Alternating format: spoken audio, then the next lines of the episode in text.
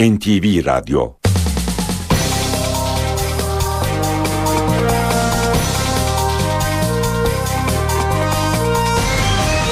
İşe giderken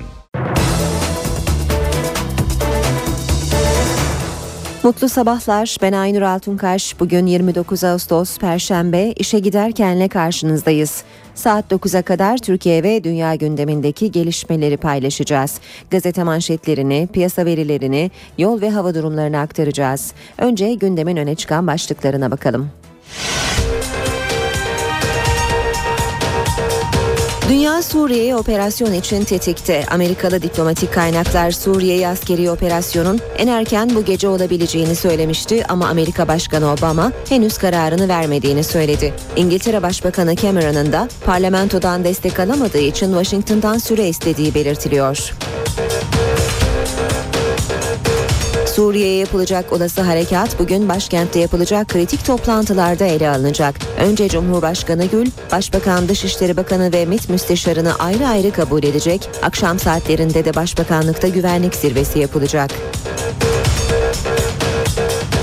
İktidar ve muhalefet arasında tezkere konusundaki görüş ayrılığı sürüyor. Hükümet Suriye'ye dönük bir müdahalede Ekim ayına kadar geçerli olan tezkerenin yeterli olduğu görüşünde. CHP'ye göre ise söz konusu tezkereyle yapılacak operasyon anayasaya aykırı. MHP lideri Bahçeli ise tezkerenin süresinin uzatılması gerektiğini söylüyor. Meclis Anayasa Uzlaşma Komisyonu ana dilde eğitim başlığında uzlaşma sağlayamadığı görüşmeler tıkandı. Uluslararası Spor Tahkim Mahkemesi KAS, UEFA'nın Fenerbahçe'ye verdiği 2 yıl men cezasını onadı. UEFA kararın Avrupa Ligi'ne etkilerinin ne olacağını bugün olağanüstü toplantıda ele alacak. Bugün Fenerbahçe yönetimi de olağanüstü kongre konusunu görüşecek. UEFA Avrupa Ligi'nde Trabzonspor ile Beşiktaş bu akşam playoff turu rövanş maçlarına çıkıyor. Trabzonspor Hüseyin Avni Aker stadında Arnavutluğun Kukesi, Beşiktaş'ta Atatürk Olimpiyat stadında Norveç'in Tromsø takımlarıyla karşılaşacak. Şampiyonlar Ligi'nde Galatasaray'ın da yer aldığı grup maçlarının kura çekimi Monaco'da yapılacak. 18.45'teki kura çekimi NTV Spor'dan canlı yayınlanacak. İspanya Süper Kupa finalinde Barcelona 1-1'in rövanşında Atletico Madrid'le 0-0 berabere kaldı ve 11. kez kupayı havalandırdı. İşe giderken gazetelerin gündemi.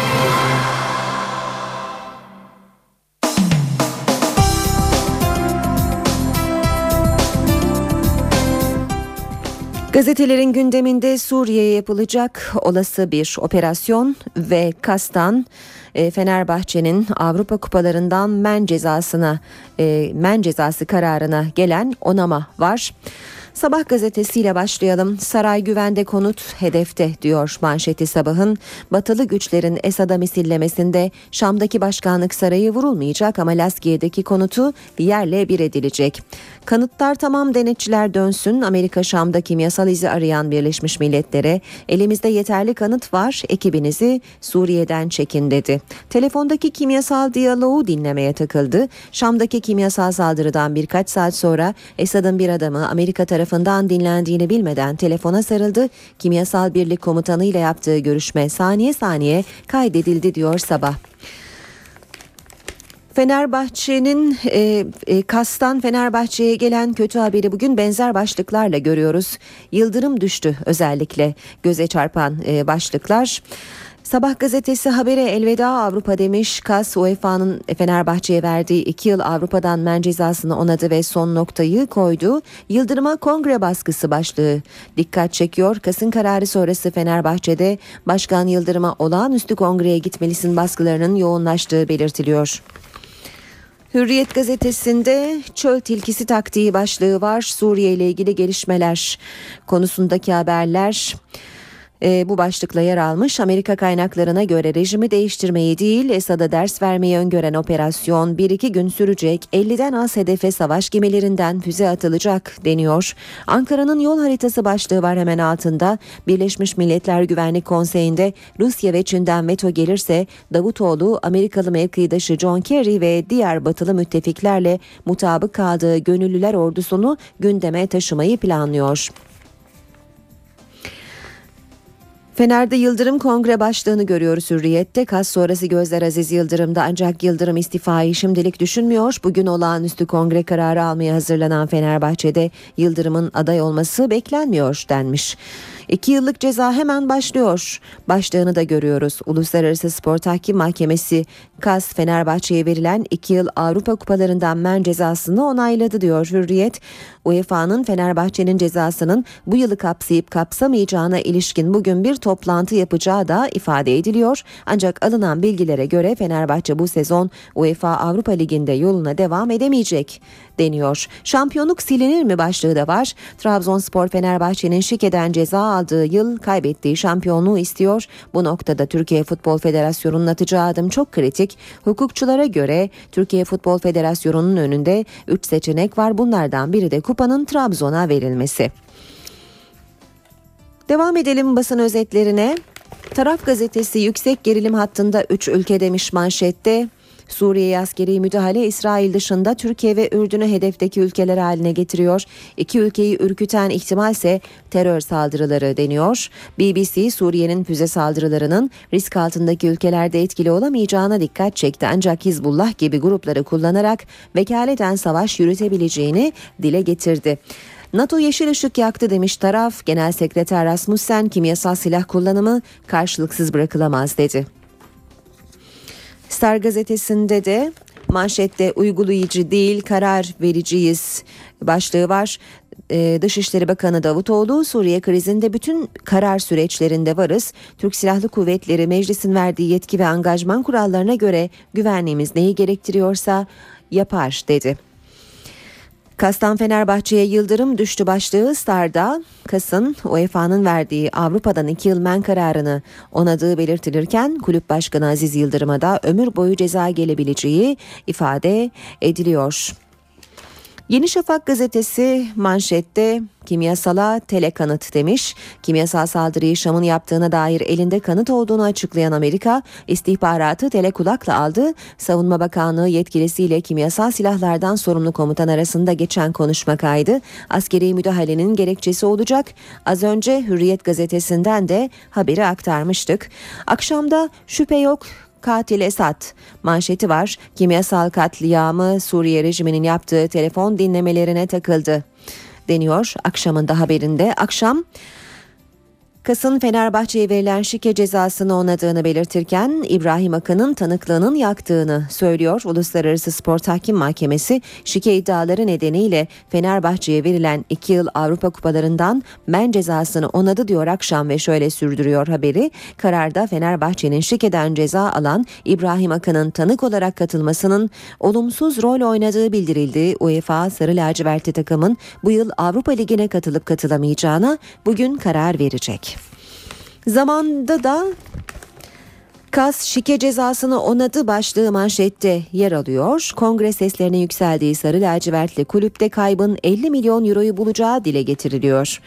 Suriye ile ilgili gelişmelere de bakalım zamanda Türkiye'nin güvencesi Patriotlar Suriye'de Beşar Esad'ın kendi halkına karşı yaptığı kimyasal katliamın ardından Amerika'nın liderlik edeceği askeri operasyon için geri sayım başladı diyor gazete. Suriye'nin muhtemel füze saldırısına karşı Türkiye'nin elindeki en büyük kozun NATO'dan gelen ve Gaziantep, Kahramanmaraş, Adana'ya yerleştirilen Patriot bataryaları olduğu ifade ediliyor.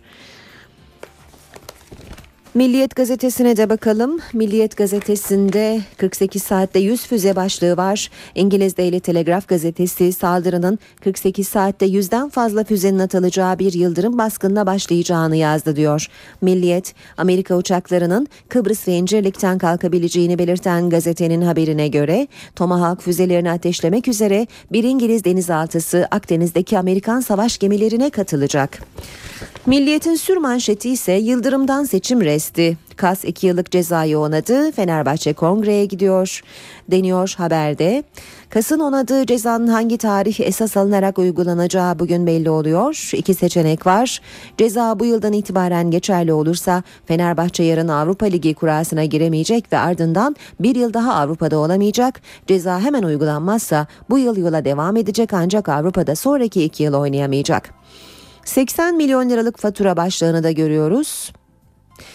Avrupa kupalarından iki yıl uzak kalacak olan Fenerbahçe UEFA gelirlerinden mahrum olacak. Avrupa Ligi grubuna giremediği takdirde 10 milyon euroluk katılım payını alamayacak olan Sarı Lacivertlerin tüm süreçte en az 30 milyon euroluk yani 80 milyon liralık kayıp yaşayacağı hesaplanıyor.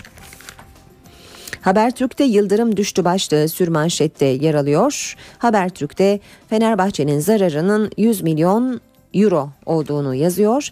Habertürk Ten e, bir diğer başlık sınırda kimyasal teyakkuz. Ankara olası Suriye müdahalesi için sınır önlemlerini arttırdı. Bölgeye takviye için askeri birlikler gönderildi. Cumhuriyet gazetesi Ankara bela arıyor demiş. Gönüllülük tehlikeye sürüklüyor. Türkiye'nin savaş gönüllülerine katılacağını açıklaması büyük bir tehdidi de beraberinde getiriyor. Olası bir savaşın içine sürüklenmesi durumunda Türkiye, Esad yönetiminin elinde bulunan ve savaş başlığı takılabilen 600 ila 800 kilometre menzilli balistik füzelerin hedefi olma riskiyle karşı karşıya deniliyor. Haberin ayrıntılarında e, diğer başlıklara da bakalım. Cumhuriyet manşette Gezi'den bile terör çıkardılar diyor. İktidar diliyle hazırlanan iddianamelere yenisi eklendi. Gezi direnişi sırasında İzmir'de tutuklanan 8 genç hakkında terör örgütü adına suç işlemek iddiasıyla 17'şer yıl hapis sistemiyle dava açıldı deniyor. Milliyet manşette bir yıl önce Gezi egzersizi demiş. Amerika Dışişleri'nin Mayıs 2012'de Washington'da düzenlediği çalışmaya katılan Türk polisi Gezi olaylarına benzeyen bir senaryo üzerinde egzersiz yapmış deniliyor. Yine bir başlık milliyetten sokak boyu dövmüşler. Eskişehir'deki gezi protestolarında dövülerek öldürülen Ali İsmail Korkmaz'la ilgili yeni kamera kayıtları çıktı. Jandarma kriminalin kurtardığı görüntüler Korkmaz'ın sokakta 3 ayrı noktada dövüldüğünü ortaya koydu. Yeni kayıtlarda tutuklanan polis dışında 4 polisin daha Korkmaz'ı darp ettiği görülüyor deniyor haberin ayrıntılarında. Ve Hürriyet'in de manşetine bakalım. Çilemi yakan şartlı çıkmış. Sevgilisi Çilem Hülya Berkili üzerine benzin döküp yakarak öldüren Abdurrahman Göçer'in cinayetten mahkum olduğu geçen yıl şartlı tahliye edildiği ortaya çıktı deniliyor. Saat 7.18 gündemdeki gelişmelere yakından bakalım. Dünya tetikte Suriye operasyon planında gözler Amerika Başkanı Barack Obama'da. Obama dün gece bir televizyon kanalında konuştu. Ordunun tüm seçenekleri sunduğunu ama karar vermediğini açıkladı. Kongre ve Temsilciler Meclisi'nin baskısı altında olan Obama bugün başkanlarla bir toplantı yapacak.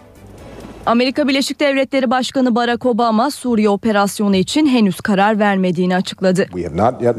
Ordunun sunduğu çeşitli planlar var ancak henüz bir karar almadık. Amerikan PBS kanalına konuşan Obama, Esad rejiminin kimyasal silah kullandığından emin olduklarını vurguladı. Esad rejiminin kimyasal silah kullandığı kanaatine vardık. Tabii ki bu durumun uluslararası sonuçları olacaktır. Suriye'nin NATO üyesi Türkiye, Ürdün, İsrail gibi ülkelerle komşu olduğunu belirten Obama, kimyasal silaha başvuran Şam yönetiminin bu davranışından sorumlu tutulması gerektiğini belirtti. Amerikan Başkanı olası bir müdahalenin sınırlı tutulacağını söyledi. Kısa süreli ve sınırlı bir yaklaşımımız olabilir. Irak'takine benzer uzun süreli bir çatışmaya girmek istemeyiz. Net ve kararlı bir operasyon hedefliyoruz. Obama Suriye konusunda Kongre ve Temsilciler Meclisi'nin baskısı altında. Temsilciler Meclisi Başkanı Bohner, Obama'ya bir mektup göndererek bilgi istedi. Yönetimi bugün Temsilciler Meclisi ve Senato başkanlarıyla bir toplantı düzenleme kararı aldı. Ankara'da olağan ve olağanüstü toplantılar günü. Zirvedekiler Suriye'ye olası harekatı bugün masaya yatıracak. Başbakan Tayyip Erdoğan başkanlığında yapılacak dış güvenlik toplantısı saat 18.30'da başlayacak. Ayrıca Cumhurbaşkanı Abdullah Gül, Başbakan, Dışişleri Bakanı ve MİT Başkanı ile müsteşarıyla ayrı ayrı görüşecek. Ankara'nın Suriye için telefon diplomasisi devam ediyor. Suudi Arabistan'dan dönen Dışişleri Bakanı Ahmet Davutoğlu, Amerikan ve İngiliz Dışişleri Bakanlarıyla telefonda görüştü. Davutoğlu havaalanında düzenlediği basın toplantısında Suriye'ye operasyonda tüm seçeneklerin masada olduğunu söyledi. kimyasal silah kullanıldı. Ancak rejimin kapasitesiyle mümkün olabileceği yönünde çok kuvvetli istihbarat bilgileri var. Bu kanlı rejimin saldırıları duruncaya kadar bölgede de huzur yok. Komşu olarak bize de huzur olması mümkün değil. Dışişleri Bakanı Ahmet Davutoğlu Suudi Arabistan temasları dönüşünde konuştu. Suriye rejimine etkin bir karşılık verilmesi gerektiğini söyledi. Davutoğlu'na Amerika Birleşik Devletleri'nin rejimi devirmeye yönelik operasyon olmayacak açıklamaları soruldu. Suriye'yi daha fazla bir bataklığa çevirecek olan bir belirsizliğe değil, daha net e, bir tablonun ortaya çıkacağı bir sonuca gidebilecek bir yöntemin mes- benimsenmesi gerektiğini düşünüyoruz. Davutoğlu olası bir harekatta Türkiye'nin muharip güç olarak devrede olabileceğinin sinyalini de verdi. Libya'dan farklı bir durum e, oluşturuyor. Angajman değişiklikleriyle silahlı kuvvetlerimiz muharip unsur olarak karşı tarafı cezalandırıcı tedbir almıştır. Madem ki 100 bin insan öldüğü bir iç savaş yaşanıyor, ne tedbir alması gerekiyorsa bu tedbiri alır. Peki olası bir harekat için Türkiye'ye hava sahasının kullanılması ya da üstlerini açma konusunda bir talep iletildi mi? Davutoğlu net yanıt vermedi, iç siyasetteki tartışmalara tepki gösterdi. Kamuoyuna şöyle bir algı zerk edilmek isteniyor. Birilerinin bir planı var. Türkiye'de bu planın içinde öyle veya böyle yer alacak gibi değil. Hayır. Tarihi bir sorumluluk da var üzerimizde. Ülkemizin yanı başında e, e, kendi halkına karşı kimyasal silahı barbarca kullanan bir e, rejimin e, varlığı mevcudiyeti, mevcudiyeti bizatihi bir risk unsurudur. Ucuz politika yapma günü değil. NATO Suriye'ye olası müdahale durumunda Türkiye'ye destek vermeyi ve Güneydoğu sınırını korumayı sürdüreceğini açıkladı. NATO Suriye'de zalim saldırılar diye nitelediği olayları en güçlü şekilde kınadıklarını açıkladı. NATO üyesi ülkeler Suriye'yi görüştü. NATO Genel Sekreteri Rasmussen toplantıda müttefik ülkelerin kimyasal silah kullanılmasının uluslararası hukuk ve normların açıkça çiğnenmesi anlamına geldiği konusunda birleştiğini vurguladı. Bu kabul edilemez ve cevapsız kalamaz diyen Rasmussen Rasmussen sorumluların hesap vermesi gerektiğini belirterek kimyasal silahların kullanılmasının tüm bölgeyi ve uluslararası barışı ve güvenliği tehdit ettiğine dikkati çekti. Suriye'deki durumun yakından izlenmeye devam edeceğini edileceğini kaydeden Rasmussen, NATO'nun Türkiye'ye destek vermeyi ve Güneydoğu sınırını korumayı sürdüreceğini açıkladı. Türkiye'ye konuşlandırılan Patriotlar Suriye'ye yönelik müdahalede kullanılacak mı? NATO'nun Türkiye'nin Suriye sınırına yerleştirdiği Patriotlar Almanya'da tartışma yarattı. Alman Sol Parti bölgedeki Patriotlar yüzünden Almanya'nın da olası bir savaşa müdahil olacağını öne sürdü. Patriotların Türkiye'den çekilmesini istedi. Ana muhalefetteki Sosyal Demokratlar da Sol Parti'ye destek verdi. Bunun üzerine Alman Savunma Bakanı açıklama yaparak Türkiye'deki Patriotların kullanılmasının şimdilik gündemde olmadığını söyledi. Patriot füzeleri Suriye'den gelebilecek saldırılara karşı Türkiye'nin NATO'dan talebi üzerine konuşlandırılmıştı. Peki Ankara ne yapıyor? Ankara İncirlik üstünü açmaktan yapılacak olası harekatın şekline göre tezkere hazırlığına kadar her ihtimali görüşüyor, her türlü senaryoya karşı hazırlık yapıyor. Suriye'ye yönelik olası harekat öncesinde hükümetle asker farklı senaryolara göre hazırlıklarını sürdürüyor. Olası harekat NATO çerçevesinde gerçekleşirse İncirlik üssü devreye girebilir. Türk savaş uçaklarının koalisyon güçlerine lojistik, istihbarat ve koruma desteği sağlaması da gündemde. Bu kapsamda Türkiye, Batman üssündeki insansız hava araçları ve Malatya Erhaç'ta konuştuğu keşif uçaklarının elde ettiği verileri koalisyon güçleriyle paylaşacak. Hükümet cephesinde olası bir hava operasyonuna aktif destek verme ihtimali göz önünde tutuluyor. Yani Türkiye'nin muharip güç olarak koalisyonda yer alması ve hava harekatında vurucu güç olarak katkı vermesi de masada. Bu durumda Adana, Diyarbakır ve Malatya'daki üslerde konuştuğu Türk jetler harekatta etkin rol oynayabilecek. Batılı güçlerin operasyonu Akdeniz'den yönetmesi halinde Ankara'ya üst kullanımı ve hava sahasını açma gibi talepler gelmeyebilir. Ancak yine de harekat öncesinde Türk Silahlı Kuvvetleri'nin bölgedeki kara, hava ve deniz gücü ve savunma yetenekleri gözden geçiriliyor. Yaklaşık 900 kilometrelik Suriye sınırının güvenliğinden 6. Kolordu Komutanlığı sorumlu. Hatay, Gaziantep, Şanlıurfa ve Mardin'deki sınır alaylarının takviye edildiği, Olası kimyasal saldırılara karşı bu birliklere özel teçhizat ve malzemenin dağıtıldığı belirtiliyor. Benzer hazırlık Gaziantep ve Şanlıurfa'daki zırhlı tugaylarda, İskenderun'daki mekanize tugayda ve İslahiye'deki topçu alayında da sürüyor. Harekatla birlikte baş gösterebilecek balistik füze tehdidine karşıysa Adana, Gaziantep ve Kahramanmaraş'ta konuşlu Patriot bataryalarında da alarm seviyesi en üst düzeyde. Hükümet Suriye'ye müdahale olursa Ekim ayına kadar geçerli olan tezkerenin yeterli olduğu görüşünde. Muhalefet ise meclisin toplanmasını istiyor. CHP'den sonra MHP Genel Başkanı Devlet Bahçeli'den de açıklama geldi.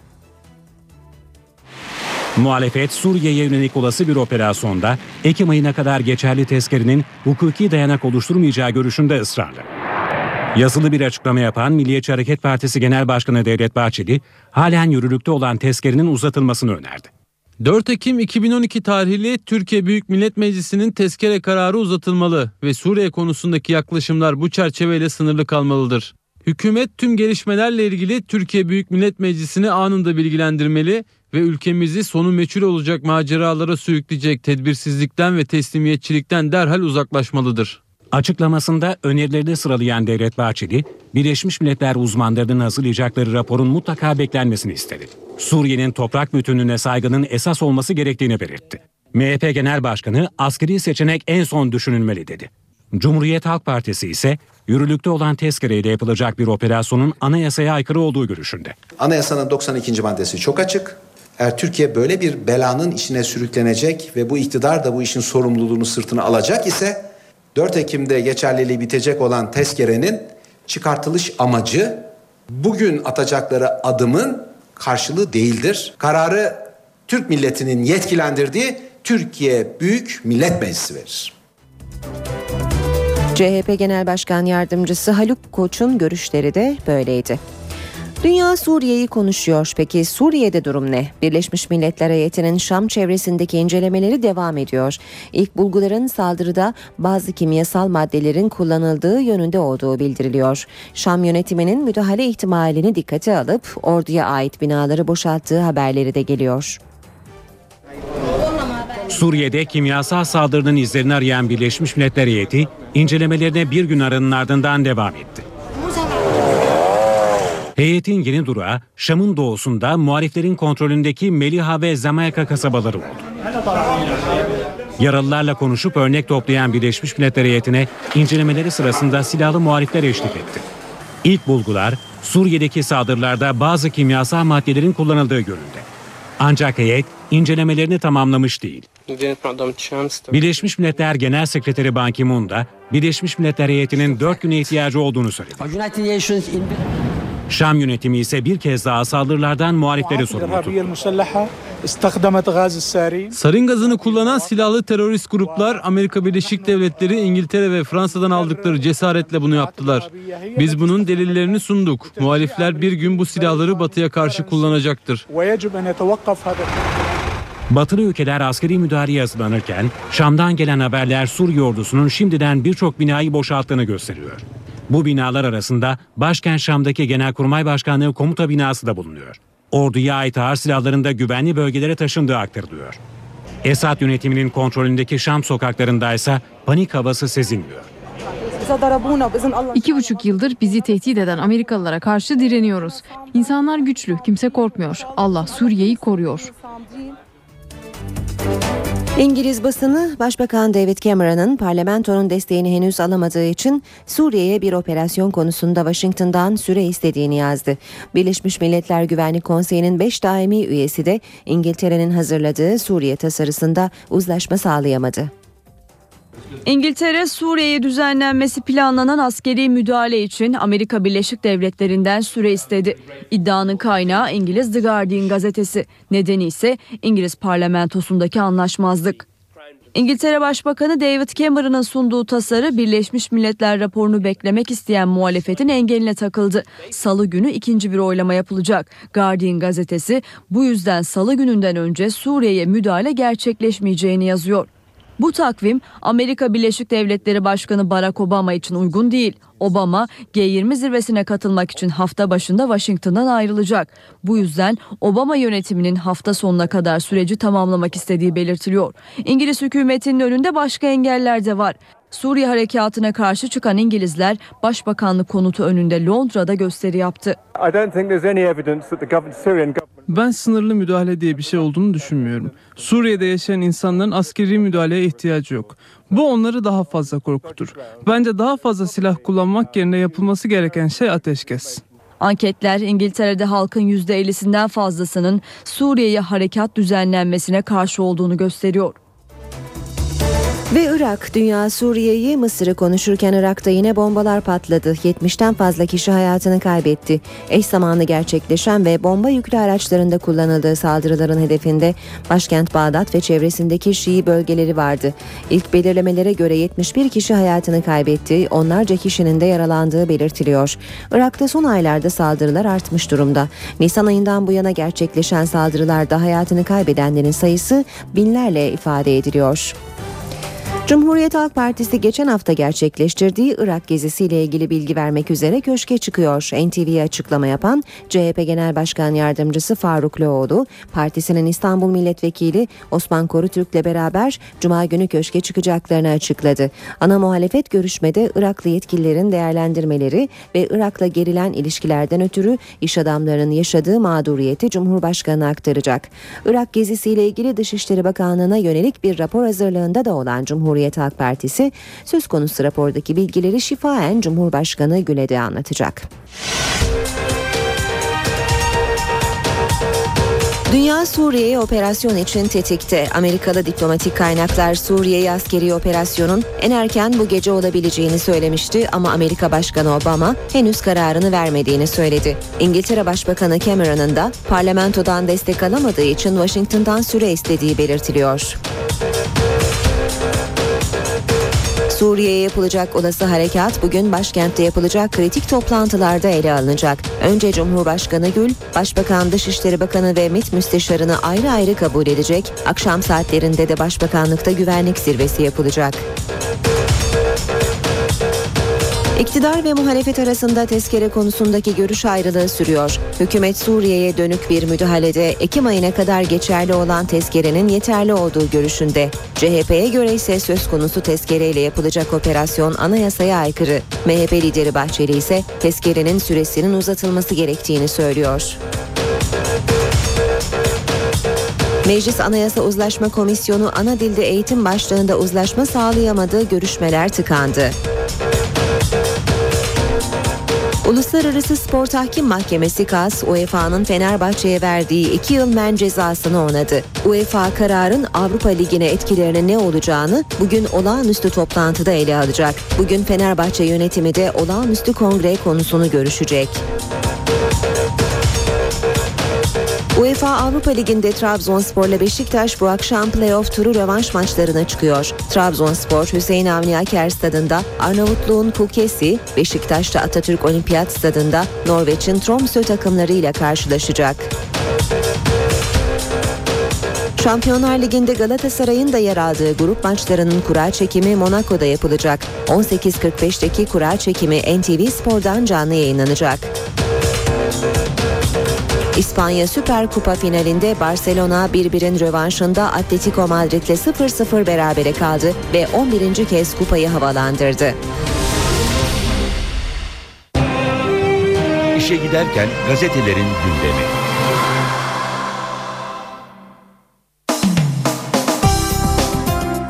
Şimdi gazetelerin manşetlerine bakalım ardından spor haberleri okuyacağız. Sabahta Saray Güven'de konut hedefte manşeti var. Suriye'deki gelişmeler olası operasyon konusundaki son bilgiler Sabah gazetesinde manşette. Batılı güçlerin Esad'a misillemesinde Şam'daki başkanlık sarayı vurulmayacak ama Laskiye'deki konutu yerle bir edilecek diyor Sabah gazetesi.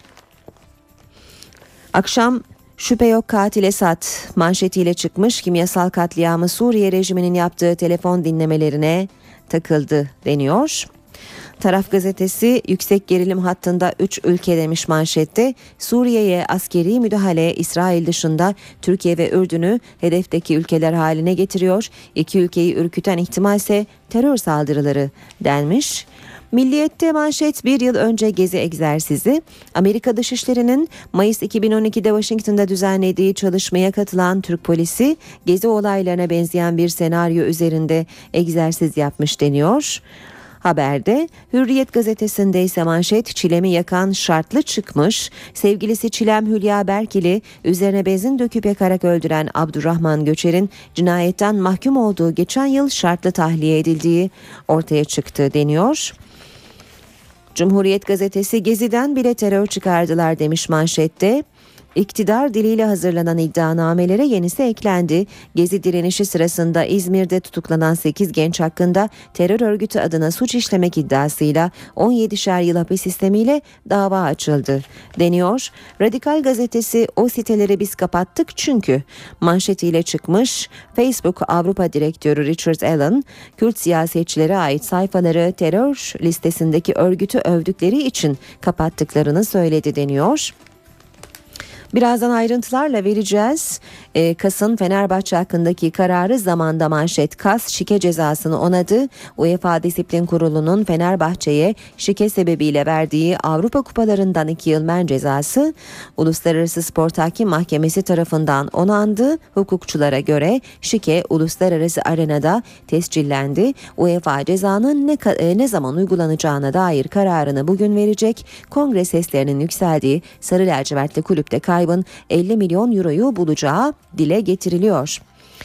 Şimdi gazetelerden spor sayfaları e, çevirelim ve aktarmaya başlayalım. Hürriyet gazetesinde Kas haberi 106 yıllık tarihin en ağır darbesi başlığıyla verilmiş tüm umutların bağlandığı Kas'ta Fenerbahçe'nin itirazını reddetti ve Fenerbahçe bugün olağanüstü kongre kararı alıyor. Fenerbahçe şike süreci nedeniyle UEFA tarafından verilen Avrupa Kupalarından 2 yıl men cezasını aynen onayan KAS Sarı Lacivertli kulübe köklü tarihinin uluslararası alandaki en büyük şokunu yaşattı deniyor haberin ayrıntılarında. Devam edelim spor haberleri aktarmaya. Kupa Türkiye Futbol Federasyonu'nun kararına bağlı. Kas kararı sonrası UEFA Futbol Federasyonu'ndan eski şike kararını değiştirmesini isteyemez ama disiplin talimatını yenilemesini talep edebilir. Federasyon bunu yaptığında çok kritik tercihler gündeme gelir. Ortalık iyice karışabilir deniyor e, devamda.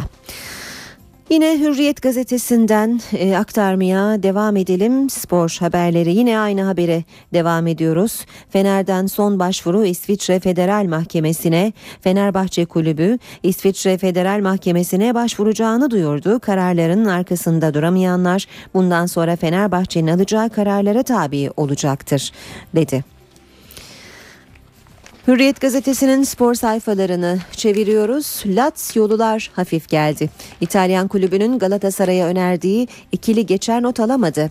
Bülent Tulun İtalya'ya Burak Yılmaz için değil Lazio'nun önerdiği Stankevicius ve Bruno Pereira için gitti. Ancak Fatih Terim de Tulun da iki oyuncuyu yeterli görmedi.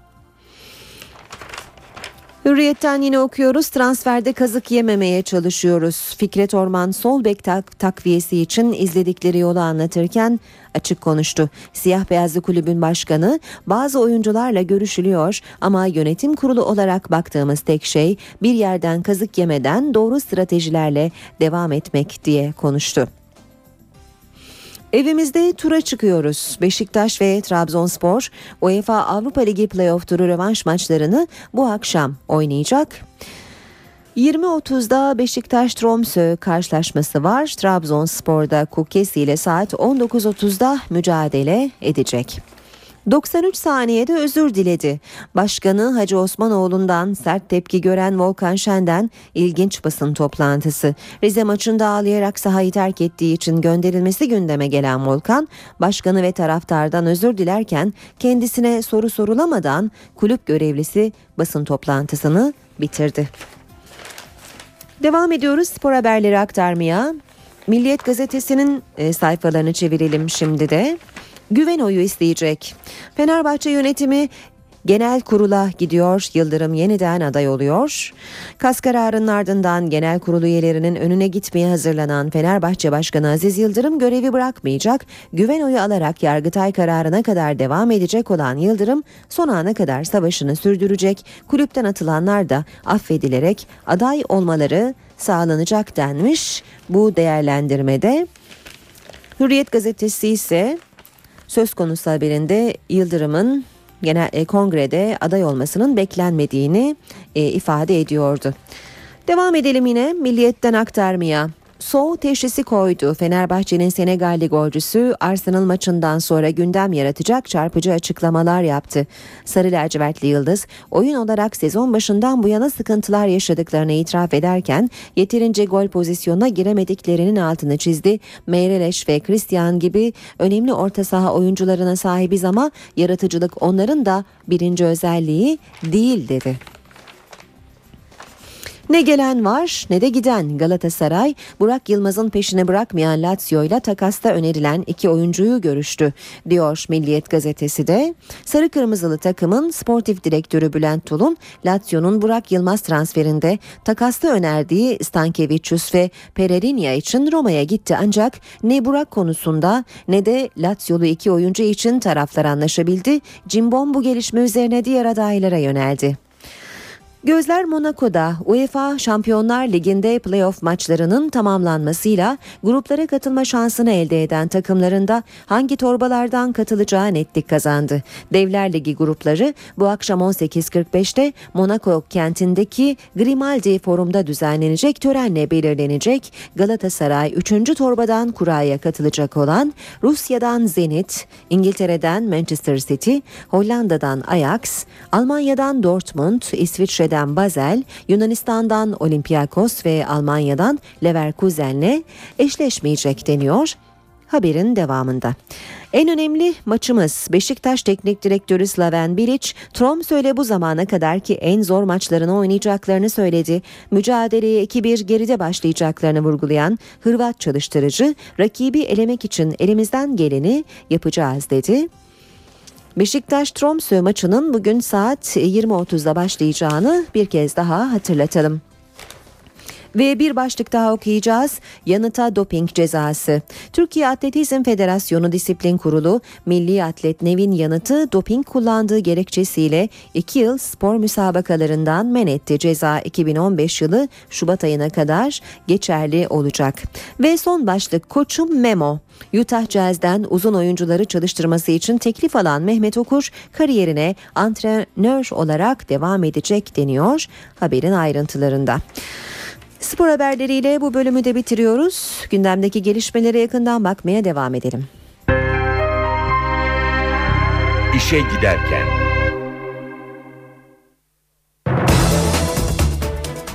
Meclis Anayasa Uzlaşma Komisyonu ana dilde eğitim başlığında uzlaşamadı. 6 saat süren müzakerelerde BDP olmazsa olmaz dedi. Bu madde kabul edilmezse Anayasa Uzlaşma Komisyonu masasından kalkacağını duyurunca görüşmeler tıkandı. Anayasa Uzlaşma Komisyonu 6 saat çalıştı. Ana dilde eğitim başlığında uzlaşma olmadı. Görüşmelerde BDP ana dilde eğitimi kırmızı çizgi olarak niteledi. CHP ve MHP buna karşı çıktı. Bizim ana dilde eğitim e, formülasyonumuz, savunmamız e, bir insan onu bir meslek olarak da yani kendi doktor, avukat olarak bu dili hayatta kullanabilsin. Toplantıda CHP ve MHP ana dilin öğrenilmesine yeşil ışık yakarken ana dilde eğitim yapılmasına karşı çıktı. Biz Cumhuriyet Halk Partisi olarak şu çerçeveyi anlatıyoruz. Resmi dili ve ana dilde eğitimi bertaraf etmeyecek şekilde öğretimi elbette mümkündür. Bu devletin sorumluluğudur. Bir taraf ana dilde eğitimin olmasını istiyor. Diğer taraf bunun kendilerince e, ortaya koydukları sebepler muhacesinde olamayacağını ortaya koyuyor. Çift dilli bir noktaya geldiğiniz vakit e, o zaman e, devletin kurulurken ortaya koyduğu umdeleri hiçe saymış oluyorsunuz. AK Parti ise konunun bir anayasa sorunu değil, yasal boyutta ele alınması gereken bir işlem olarak değerlendirilmesi gerektiğini dile getirdi. Bütün partiler ana dilin öğretilmesi, ana dili öğrenme hakkının mutlaklığı noktasında e, bir uyuşmazlık içinde değiller. Ana dille öğretim veya eğitim e, meselesine Adalet ve Kalkınma Partisi negatif bakmaktadır. Komisyon Perşembe günü vatandaşlık tanımı başlığını atlayarak yargı bağımsızlığı ve dokunulmazlık maddelerini müzakere edecek. İzmir'de gezi eylemlerinde tutuklanan 8 kişi hakkında 17'şer yıl hapis cezası istemiyle dava açıldı. İzmir'de tutuklu bulunan bir kişinin de cezaevinde çıplak aramaya maruz kaldığı iddia edildi. Gezi eylemcilerinden 22 yaşındaki Elif Kaya, Şakran kadın cezaevinde tutuklu bulunuyor.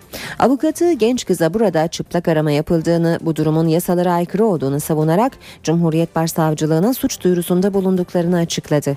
İzmir'deki eylemlere katılan 8 tutuklu terör örgütü adına suç işlemekle suçlanıyor. 17'şer yıl hapis cezası istenen sanıklar gelecek ay hakim karşısına çıkacak. İzmir'de olaylarla ilgili 37 tutuklu bulunuyor.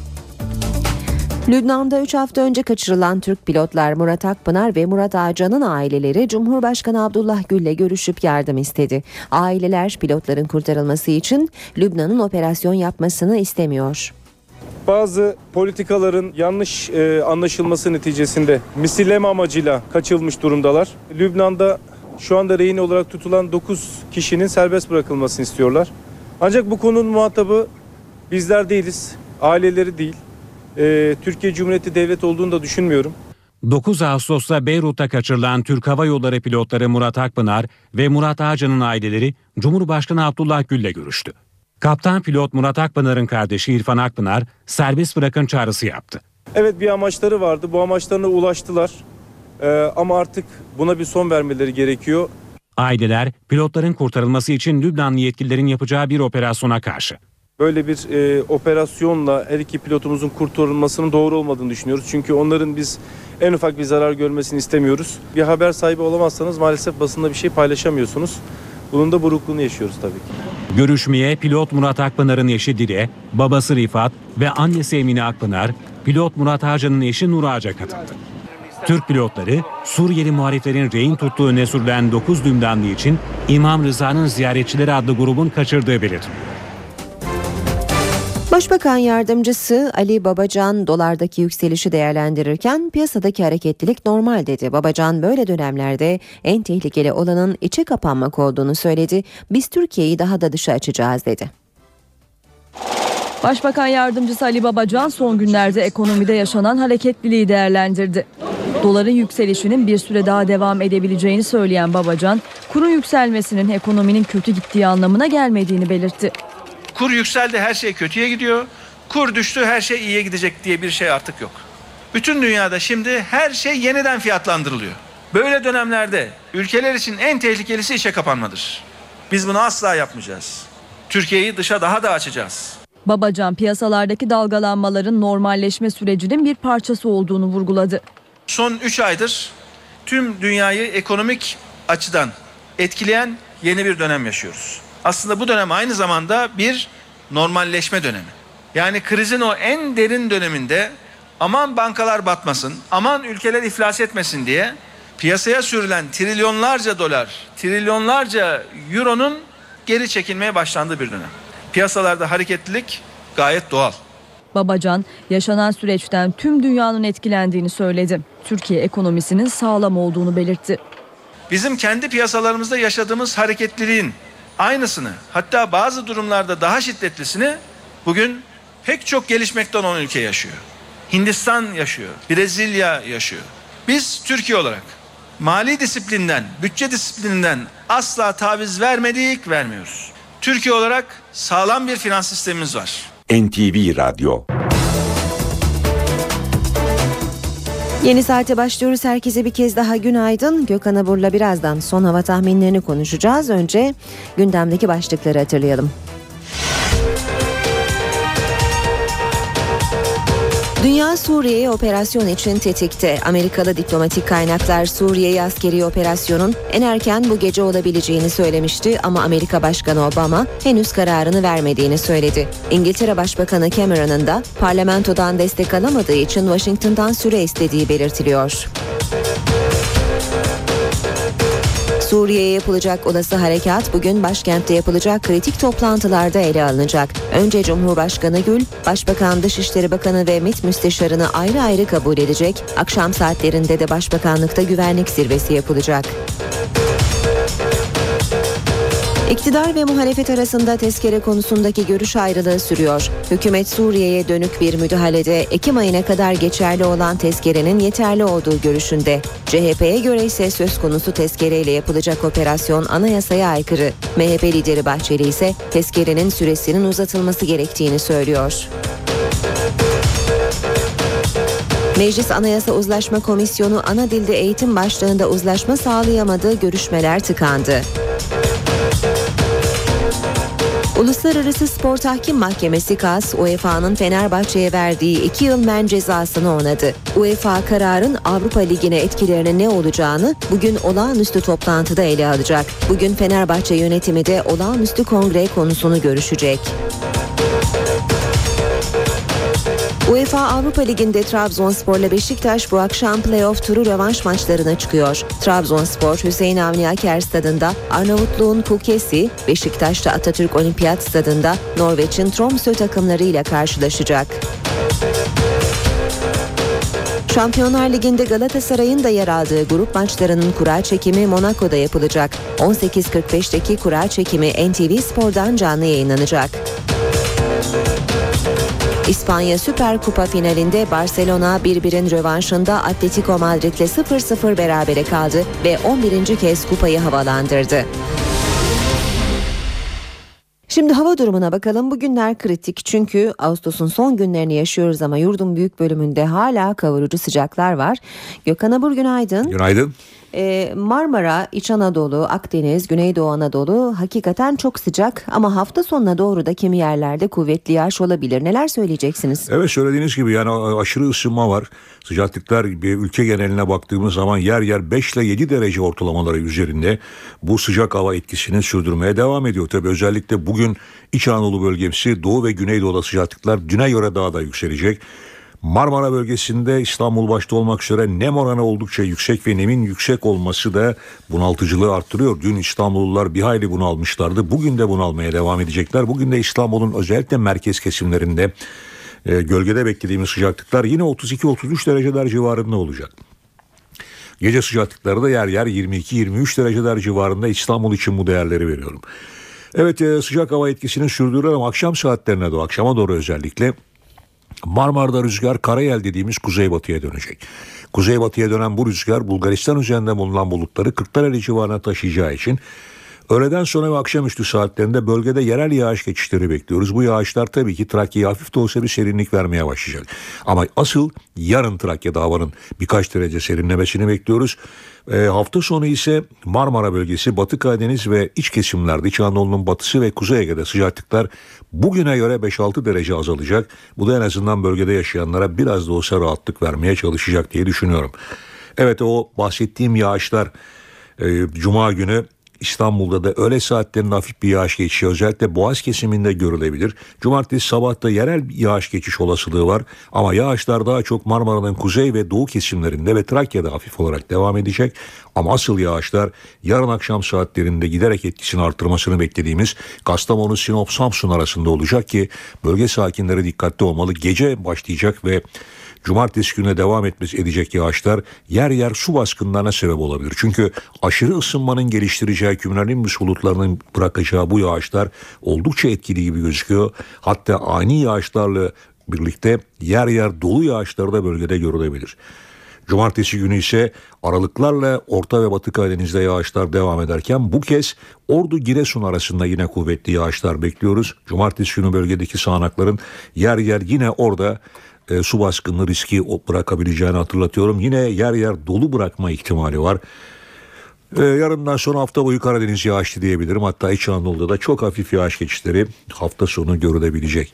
Evet. Sıcak, sıcak, sıcak ve beraberinde getireceği kararsız hava koşullarına karşı hazırlıklı olmakta fayda var diyorum. Gökhan Abur teşekkür ediyoruz. İşe giderken gazetelerin gündemi.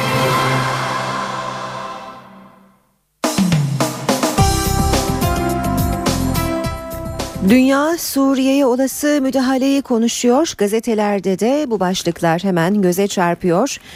Önce e, bu başlıkları aktaralım gazetelerden. Ardından e, örneğin Kastan Fenerbahçe'ye gelen e, haberle ilgili olarak da yine çok sayıda başlık gözümüze çarpıyor bu sabah. E, bu haberleri de okuyacağız. Sabahla başlayalım. Saray güvende, konut hedefte diyor sabah. Batılı güçlerin Esad'a misillemesinde Şam'daki başkanlık sarayı vurulmayacak ama Laskiye'deki konutu yerle bir edilecek demiş sabah gazetesi. Kanıtlar tamam denetçiler dönsün başlığını görüyoruz.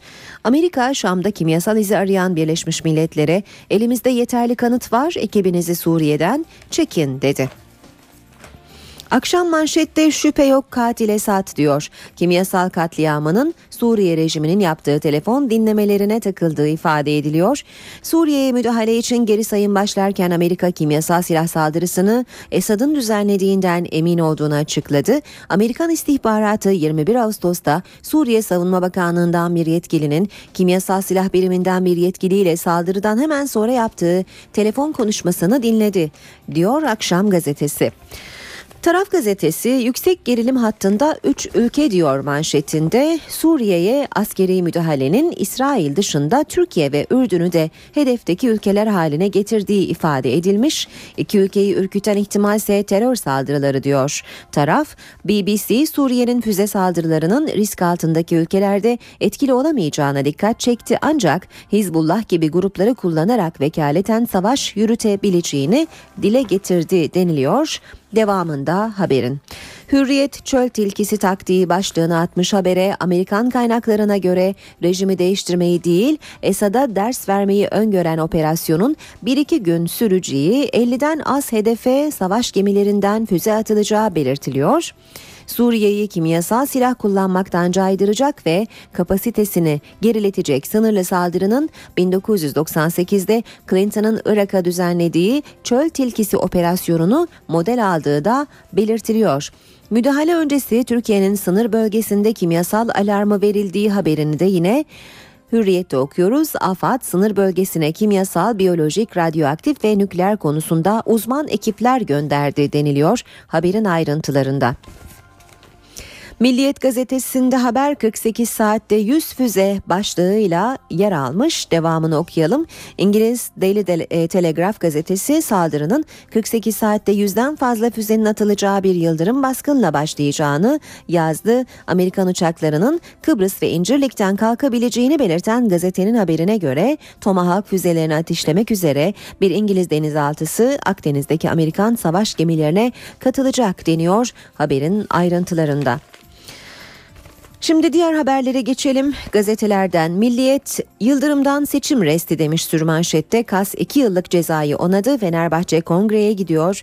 Kas Fenerbahçe'yi 2 yıl Avrupa'dan men eden cezayı onarken herkesin tavrını merakla beklediği Aziz Yıldırım pozisyonunu netleştirdi. Yıldırım Türkiye'deki davanın yargıtay aşaması bitene kadar başkanı bırakmayacak. Kongreyi toplayarak üyelerden güven oyu isteyecek olan Yıldırım kulüpten atılanlar da dahil herkesin karşısında aday olmasını sağlayacak.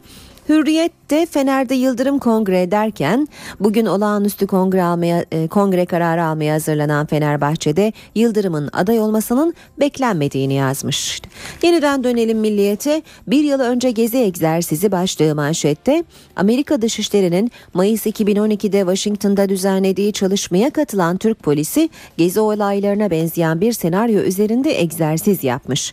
Amerikan Dışişleri Bakanlığı Diplomatik Güvenlik Bürosu Antiterörizm Destek Programı kapsamında geçen yıl toplumsal olaylarda kriz yönetimi başlıklı bir seminer düzenledi. 25 Mayıs'ta Washington'da yapılan çalışmaya İstanbul, Ankara, Hatay, Mersin ve Trabzon'un da aralarında bulunduğu 16 kentten terör, güvenlik ve çevik kuvvet şube müdürlerinin davet edildiği ifade ediliyor. Yine Milliyet'ten okuyalım. Sokak boyu dövmüşler. Eskişehir'deki gezi protestolarında dövülerek öldürülen Ali İsmail Korkmaz'la ilgili yeni kamera kayıtları çıktı. Jandarma kriminalin kurtardığı görüntüler Korkmaz'ın sokakta 3 ayrı noktada dövüldüğünü ortaya koydu. Yeni kayıtlarda tutuklanan polis dışında 4 polisin daha Korkmaz'ı darp ettiği görülüyor demiş Milliyet gazetesi. Devam edelim gazetelerden başlıklar aktarmaya. Cumhuriyet ise Gezi'den bile terör çıkardılar diyor manşetinde. İktidar diliyle hazırlanan iddianamelere yenisi eklendi. Gezi direnişi sırasında İzmir'de tutuklanan 8 genç hakkında terör örgütü adına suç işlemek iddiasıyla 17'şer yıl hapis sistemiyle dava açıldığı belirtiliyor. Savcılığın iddianamesinde olaylara marjinal sol grupların öncülük ettiği ileri sürülürken hükümet karşıtı basın kuruluşlarının da eylemleri kışkırttığı iddia edildi deniyor. Barış gününde insan zinciri başlığı yine Cumhuriyet'ten Gezi forumlarının oluşturduğu Barış için el ele forumlar arası çalışma grubu Barış'ın sesini daha güçlü duyurmak için 1 Eylül Dünya Barış Günü'nde insan zinciri oluşturacak deniyor Cumhuriyet'in haberinde. Devam edelim basın özetlerine işe giderken de Habertürk'te üniversitede gezi alarmı başlığı manşette. İçişleri Bakanlığı sonbaharda yeni gezi istihbaratı üzerine üniversiteler için önlem genelgesi yayınladı. Bakanlığın 81 ilin valisiyle Yurtkur ve YÖK'e gönderdiği genelgede kampuslarda eyleme meydan vermeyin, olaylara karışanlara yasal işlem yapın denildi deniyor Habertürk'ün haberinde. Ankara gündemi.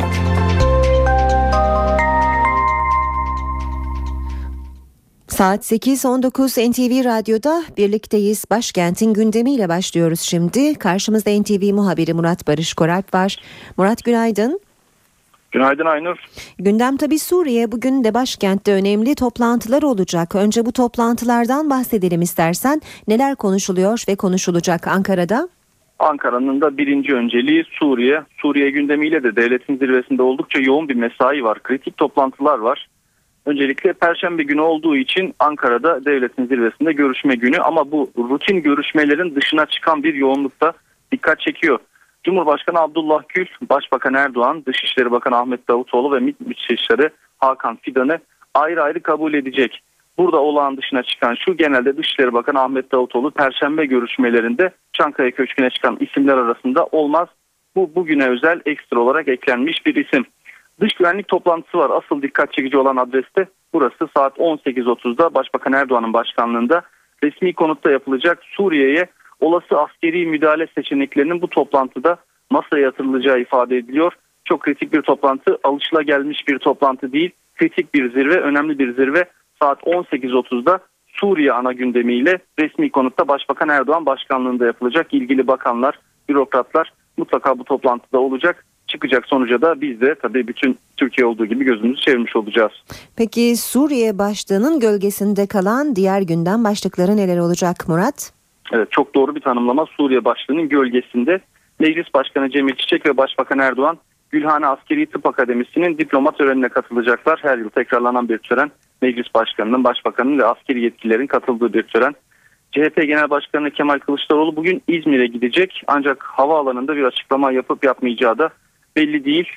Ee, burada konuşursa tabii gözlerin çevrildiği adreslerden biri de kuşkusuz CHP Genel Başkanı'nın açıklaması olacak.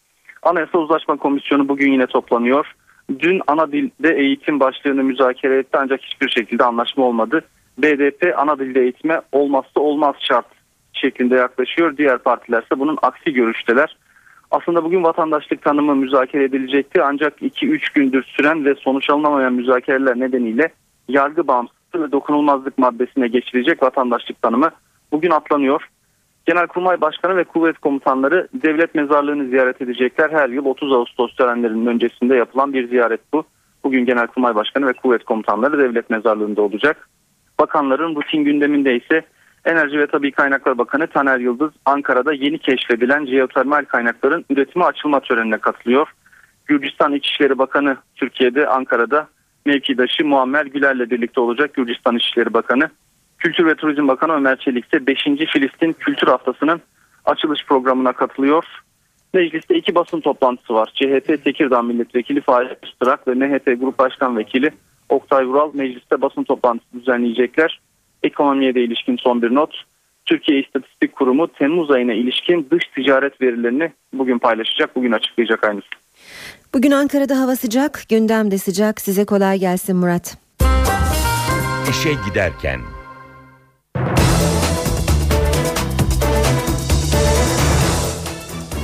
Uluslararası Spor Tahkim Mahkemesi KAS UEFA'nın Fenerbahçe'ye verdiği 2 yıl men cezasına yapılan itirazı reddetti. Bu Şampiyonlar Ligi playoff turunda Arsenal'a elenen Fenerbahçe'nin UEFA Avrupa Ligi'ne gidemeyeceği anlamına geliyor.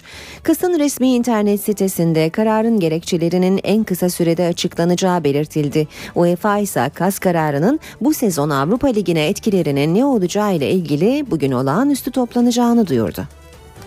Fenerbahçe kastan umduğunu bulamadı. Uluslararası Spor Tahkim Mahkemesi Sarı Lacivertli Kulübün 2 yıl Avrupa Kupalarından men cezasını onadı. Fenerbahçe gibi ülkenin önemli bir takımının e, iki yıl Avrupa Kupalarından men edilmesi her bakımdan bizi çok olumsuz etkileyecek bir durum. E, bu sektöre çok ciddi bir e, hasar veriyor. Dolayısıyla hoş bir durum değil tabii ki. Fenerbahçe UEFA Disiplin Kurulu'nun verdiği 2 yıllık cezayı önce UEFA Tahkim Kurulu'na, kararın değişmemesi üzerine ise kasa taşımıştı. Geçen hafta kasta 2 gün savunma veren Fenerbahçe'nin itirazı reddedildi. Avrupa'dan 2 yıl men edilen Sarı Lacivertlilerin cezası bu sezondan itibaren yürürlüğe girecek. Şampiyonlar Ligi playoff turunda Arsenal'a elendikten sonra Avrupa Ligi'ne katılma hakkı kazanan Fenerbahçe, Kas'ın kararı sonrası Avrupa'da mücadele edemeyecek. Karar gereği Sarı Lacivertli kulüp Avrupa kupalarına katılma hakkı kazansa dahi önümüzdeki sezonda Avrupa'da olmayacak. Fenerbahçe en erken 2015-2016 sezonunda Avrupa'da boy gösterebilecek. İlk olarak 3 Temmuz sürecinin başladığı sezon Avrupa'dan men edilen Sarı Lacivertli kulüp böylece 3 sezon Avrupa kupalarına gidememiş olacak. Fenerbahçe kas kararını İsviçre Federal Mahkemesi'ne taşıyor. Sarı lacivertli yönetim bugün olağanüstü toplanacak. Fenerbahçe Kulübü resmi internet sitesinden yapılan açıklamada kas kararına dair İsviçre Federal Mahkemesi'ne başvurulacak ve hukuki sürecin tüm gerekleri yerine getirilecektir. Herkes bilmelidir ki konu Fenerbahçe olduğunda kendi kararlarının arkasında duramayanlar bundan böyle Fenerbahçe'nin alacağı kararlara tabi olacaklardır denildi. Fenerbahçe yönetimi kulübün geleceğine dair verilecek kararlar ve yol haritası için bugün 17'de toplanacak ve alınacak kararlar kamuoyuyla paylaşılacak. Az önce gazete manşetlerinden de aktardık. Kulüpten basına yansıyan haberlere göre Fenerbahçe kongreye gidiyor. Milliyet gazetesine göre Aziz Yıldırım Türkiye'deki davanın yargıtay aşaması bitinceye kadar başkanlığı bırakmayacak, kongreden güven oyu isteyecek. Hürriyet gazetesine göre ise Ekim'de olağanüstü kongrede Aziz Yıldırım aday olmayacak. Adana'da bir kadın taraftara maç sırasında tribündeki koltuğu kırık sahaya kırıp sahaya attığı için stadyum cezası verildi ve ilk maçta yasağı delmeye çalışan kadın gözaltına alındı.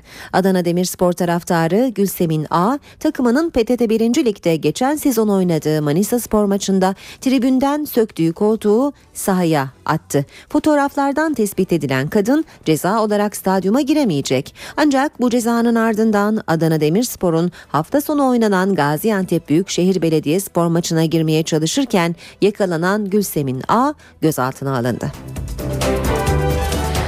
Avrupa liglerinde Türkiye'yi temsil eden spor kulüpleri oynadıkları maçları kaybetse de devletten 100 bin lira prim alacak. Uluslararası yarışmalarda ilk üçe giren sporculara verilen ödül altınların miktarı ise yarı yarıya indirilecek. Açıklama Gençlik ve Spor Bakanı Suat Kılıç'tan geldi. Avrupa liglerinde Türkiye'yi temsil eden takımlarımıza yenilgi halinde bile 100 bin lira ödemede bulunma kararı aldık. Elbette ki bu 100 bin lira yenilgiye yönelik bir teselli olarak görülemez ama bir Türk takımı yurt dışında Türkiye'yi temsil ediyorsa devletin de bir şekilde onun yanında olması lazım. Ekonomi Muhabirleri Derneği üyeleriyle buluşan Gençlik ve Spor Bakanı Suat Kılıç, Türkiye'yi Avrupa'da temsil eden kulüplere ödedikleri galibiyet ve beraberlik primlerini de ikiye katladıklarını açıkladı. Buna göre Avrupa'da rakibini yenene devlet 200 bin, berabere kalana 150 bin lira ödeyecek. Kılıç gençlik ve spor yatırımlarıyla ilgili de bilgi verdi. İnşaatına devam etmekte olduğumuz 776 adet spor tesisi var.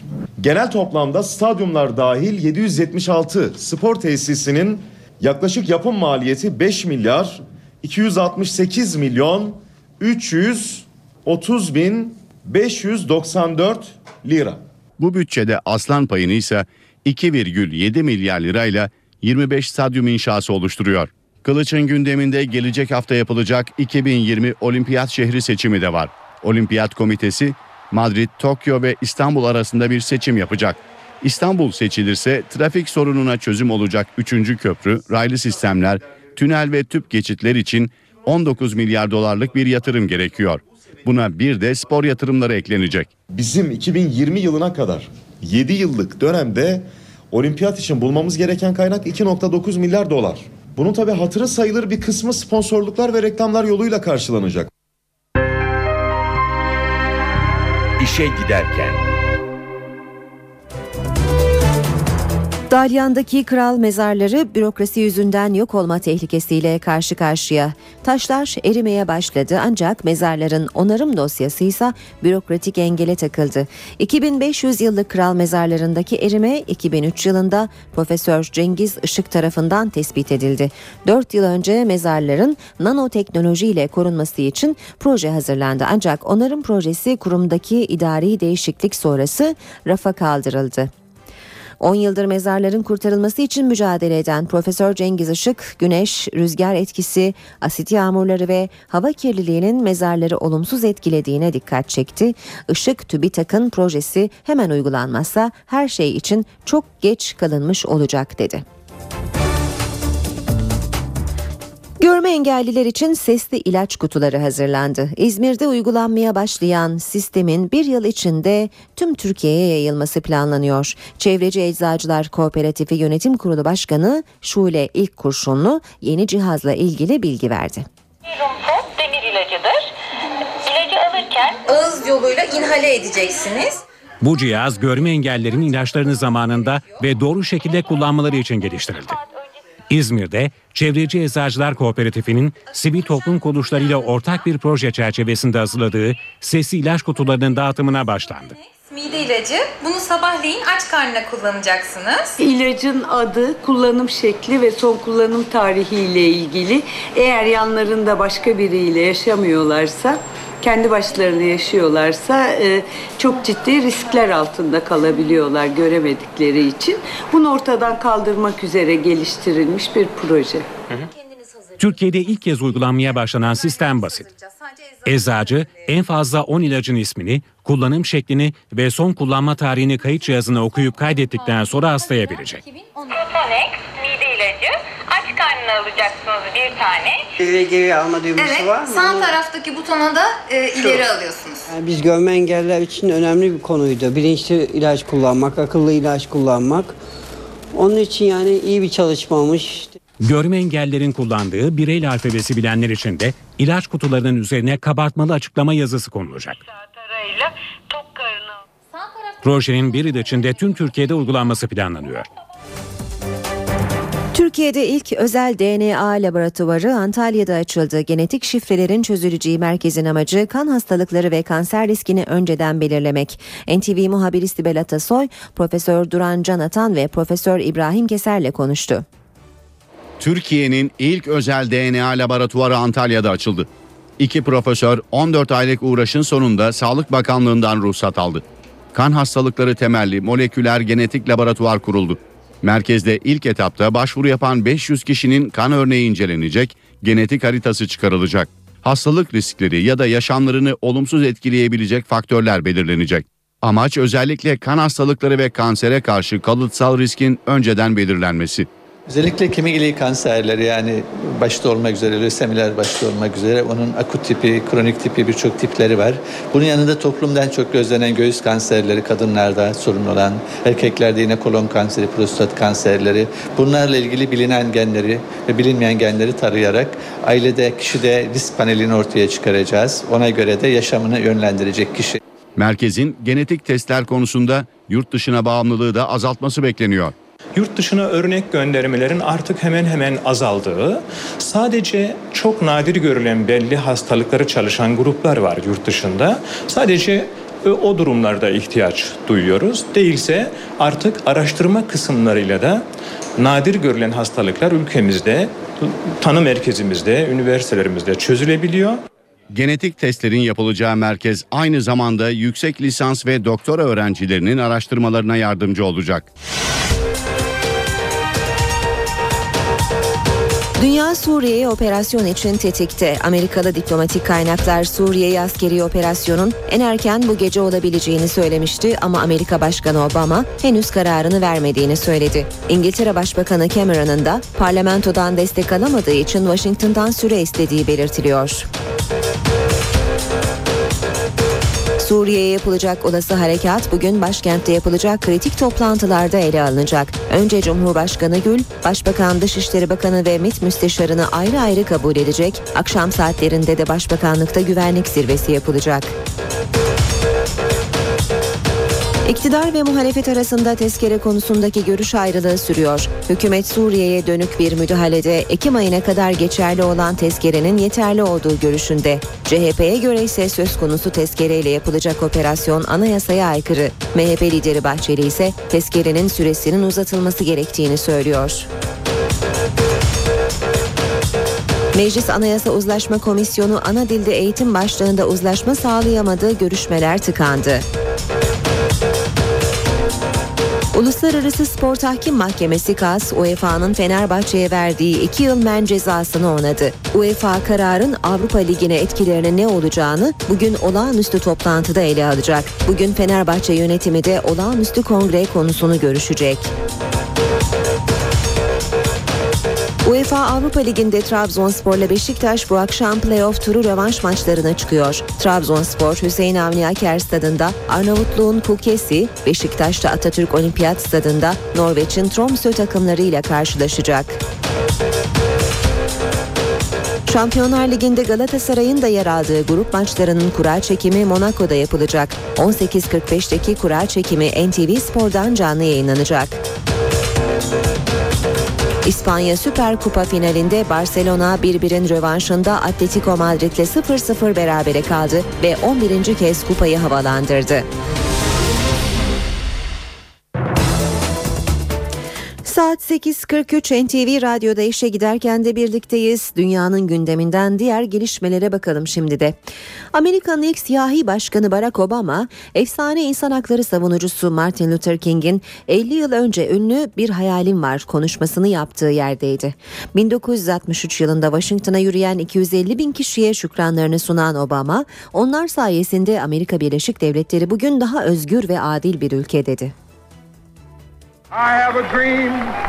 Martin Luther King'in ünlü Washington yürüyüşü sonrası yaptığı Bir Hayalim Var adlı konuşmanın üzerinden 50 yıl geçti. Amerika Birleşik Devletleri'nde siyahların hak mücadelesinde dönüm noktası olan konuşmanın yıl dönümünde Başkan Barack Obama King'in konuştuğu yerdeydi. 1865'te köleliği kaldıran Amerikan Başkanı Abraham Lincoln'un anıtı önünde konuşan Obama, Martin Luther King'in ve o gün yanında yürüyenlerin yarattığı farka dikkat çekti. 50 yıl önce burada ülkemizin vicdanına seslenmek için toplanan ve yürüyenler sayesinde sivil haklar yasası geçti. Onlar yürüdüğü için bugün Amerika daha özgür ve daha adil bir ülke. Onlar yürüdüğü için il meclisleri ve kongre değişti. Ve evet, nihayet Beyaz Saray da değişti. Alma törenine Barack Obama'nın yanı sıra eski ABD başkanlarından Bill Clinton ve Jimmy Carter da katıldı.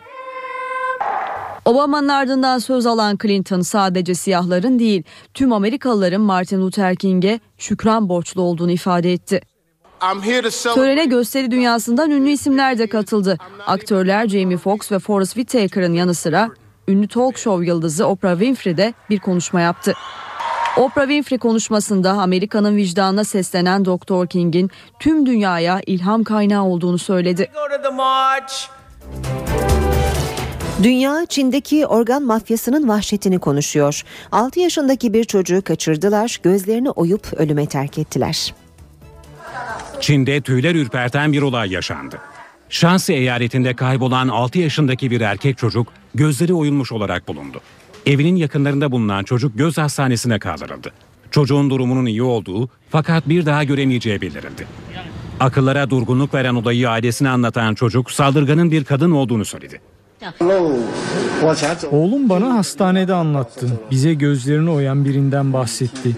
Bu kişinin kendisine ağlama, ağlamazsan gözlerini oymam dediğini anlattı. Olayın organ mafyası tarafından planlanmış olabileceği iddialarına emniyet yetkilileri temkinli yaklaştı. Zira çocuğun göz yuvarlarının bulunduğu yerin yakınlarında bırakılmış olduğu anlaşıldı. Yetkililer korneaların alınmamış olduğunu kaydediyor. Emniyet görevlilerinin şüphelinin bulunması için yaklaşık 16 bin dolarlık para ödülü koyduğu belirtiliyor. Ekonomik krizdeki İspanya'da geleneksel domates savaşında bu yıl bir ilk yaşandı. Katılımcılar domates savaşına katılabilmek için para ödemek zorunda kaldı. Bir saat boyunca devam eden sokak eğlencesinde binlerce kişi birbirlerine domatesler fırlattı, ortalık kırmızıya büründü. Yaklaşık 70 yıldır düzenlenen etkinlikte bu yıl bir ilk yaşandı. Ekonomik krizdeki ülkede belediye ilk defa katılımcılardan para aldı. Domates savaşına katılmak isteyen turistler 10'ar euro ödedi. Turistler için ödedikleri paradan çok geçirdikleri eğlenceli dakikalar önemliydi. Um, İngiltere'den geliyoruz. Bu ilk gelişimiz. Harikaydı. Gerçekten çok iyiydi. Gelecek yıl yine geleceğim. 10 bin kişinin yaşadığı Bunol kasabasında belediyenin 5 milyon euro borcu olduğu belirtiliyor. Bu haberle işe giderken sona eriyor. Ben Aynur Hatunkaş. Gelişmelerle yeniden buluşmak üzere. Hoşçakalın. NTV Radyo